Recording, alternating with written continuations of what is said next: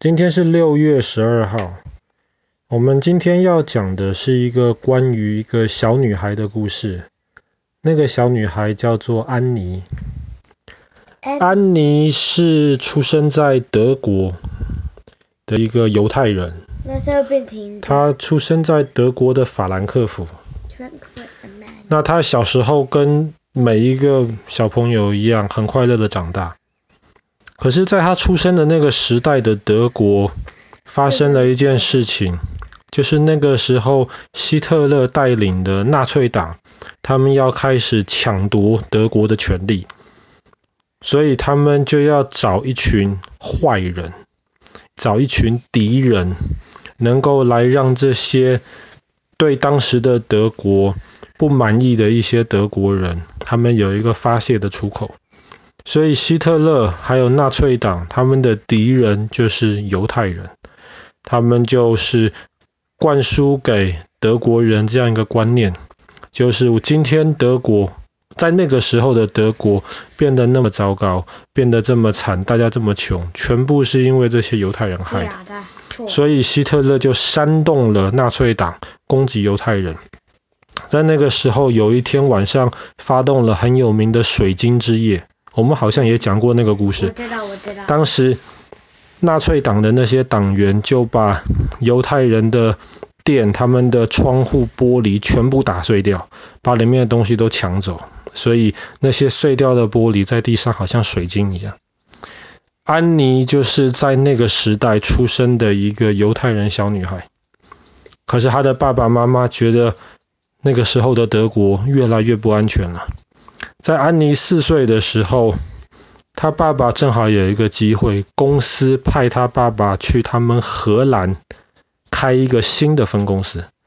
他爸爸就把握这个机会，把安妮、还有他的妈妈、还有他的姐姐，全家就从德国搬到了荷兰的阿姆斯特丹。那那个时候，荷兰的阿姆斯特丹还不是纳粹德国管的。那个时候，荷兰是一个独立的国家。那安妮在阿姆斯特丹就慢慢长大，很开开心心的长大。可是，在她开开心心的时候，其实天空中都有一片越来越黑的乌云，就是纳粹党。那个时候，当安妮去阿姆斯特丹的时候，希特勒已经变成了德国首相了，纳粹党已经掌握了整个德国的权力了。后来没有多久。没有多久，纳粹党就开始威胁到了荷兰。在一九四二年的今天，六月十二号，安妮的爸爸送了她一本日记本。安妮非常开心。安妮从小就很喜欢写写写，她很喜欢读书，她很喜欢自己写东西。她拿到那本日记本很开心，她就决定从一九四二年的六月十二号开始，她要写日记，她要把发生的有趣的事情或是不开心的一些事情全部都写下来。那个时候，纳粹德国已经占领了荷兰。在安妮的日记里面就写到，她觉得整个阿姆斯特丹的的的气氛越来越奇怪。为什么呢？因为那个时候要求全部的犹太人都要去登记，要注册，警察那边要知道谁是犹太人，谁不是犹太人。那那个时候开始有了一些其他的规矩，比方说有一些地方犹太人是不可以进去的。所以那个时候，即便是阿姆斯特丹，都开始有越来越多的压力。很快的，有一天，安妮的姐姐就收到了一封信，是纳粹德国在阿姆斯特丹的一个办事处发给她姐姐，要求她姐姐去某个地方去报道。哇，安妮的爸爸看到了，非常非常的紧张，他知道大概要发生什么事情。他就决定，他就决定带着全家逃走。所以很快的，安妮他们全家就把行李打包起来，然后故意把他们住的地方弄得很乱、很乱、很乱。好像他们匆匆忙忙要搬离这个地方，然后还留下了一些线索，说他们要搬到瑞士去。可是实际上，安妮他们全家没有搬到瑞士，而且那个时候犹太人他们不可以搭交通工具，他们不可以搭大众运输的，他们其实也很难到瑞士去。后来他们只能带很少的行李，然后把这些行李藏在他们穿很多很多层很厚的衣服，这样子别人就看不太出来他们其实带着行李。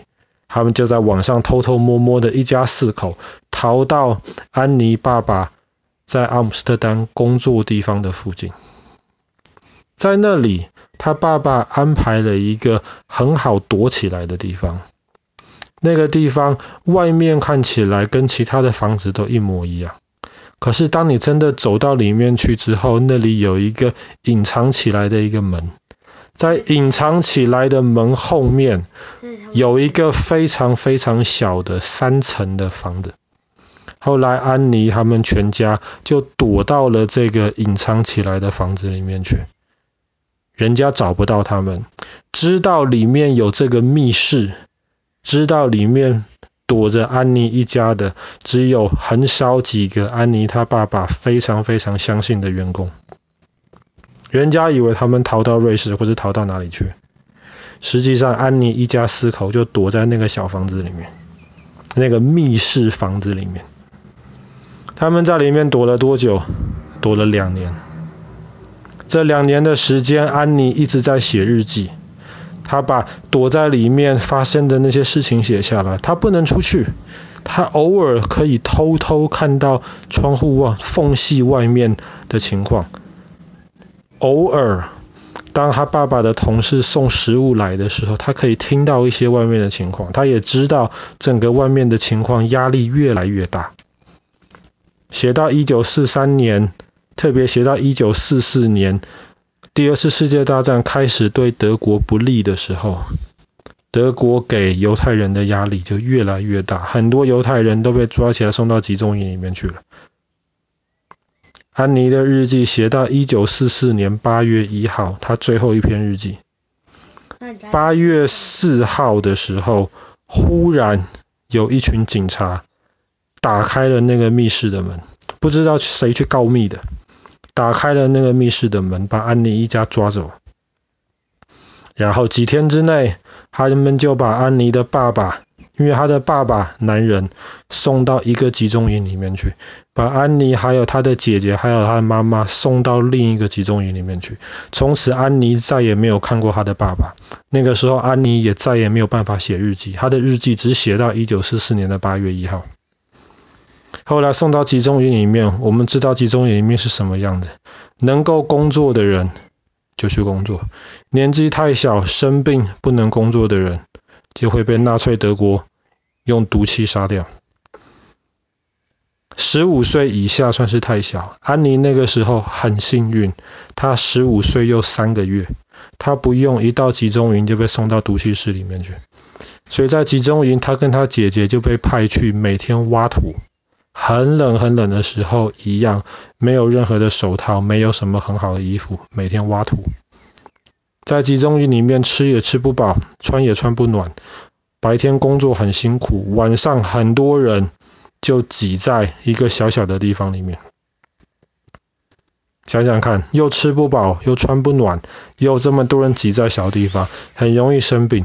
一有人生病，就这样子开始互相传染。后来，大概到一九四五年，不知道是二月还是三月的时候，这个是后来的人历史学家去研究出来的。二月或三月的时候，安妮得了很严重的病，后来在里面集中营里面没有药，安妮就这样子死掉了。如果她再多活一个月，四月的时候，英国人、美国人就会打进那个集中营，安安妮就会被救出来。可是安妮的，她自己、她的姐姐、她的妈妈都等不到集中营被西方国家救出来的时候。后来第二次世界大战结束了，安妮一家只有她爸爸活下来。他爸爸能够工作，后来顺利的活了下来之后，他爸爸找到了他女儿曾经写的日记，从一九四二年的今天写到一九四四年的八月一号，他后来就把这本日记出版了，这就是很有名的安妮日记。从一个小女孩的眼中，小女孩的笔下，安妮忠实的记录了纳粹德国控制之下犹太人的生活到底是什么情况。这个不是什么政府写下来的东西，不是什么报纸写下来的东西。政府或是报纸写下来的东西可能有目的，可能不一定是真的。这是一个小女孩写给自己的日记，她从来没有想过这个东西有一天。会出版变成书，让很多人都看得到。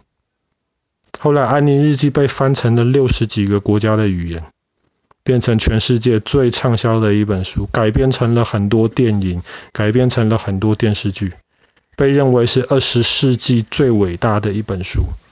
为什么？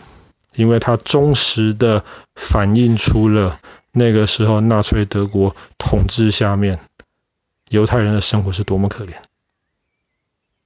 就这样子，安妮死掉的时候才十五岁左右，可是他被认为是历史上最重要的十个荷兰人之一。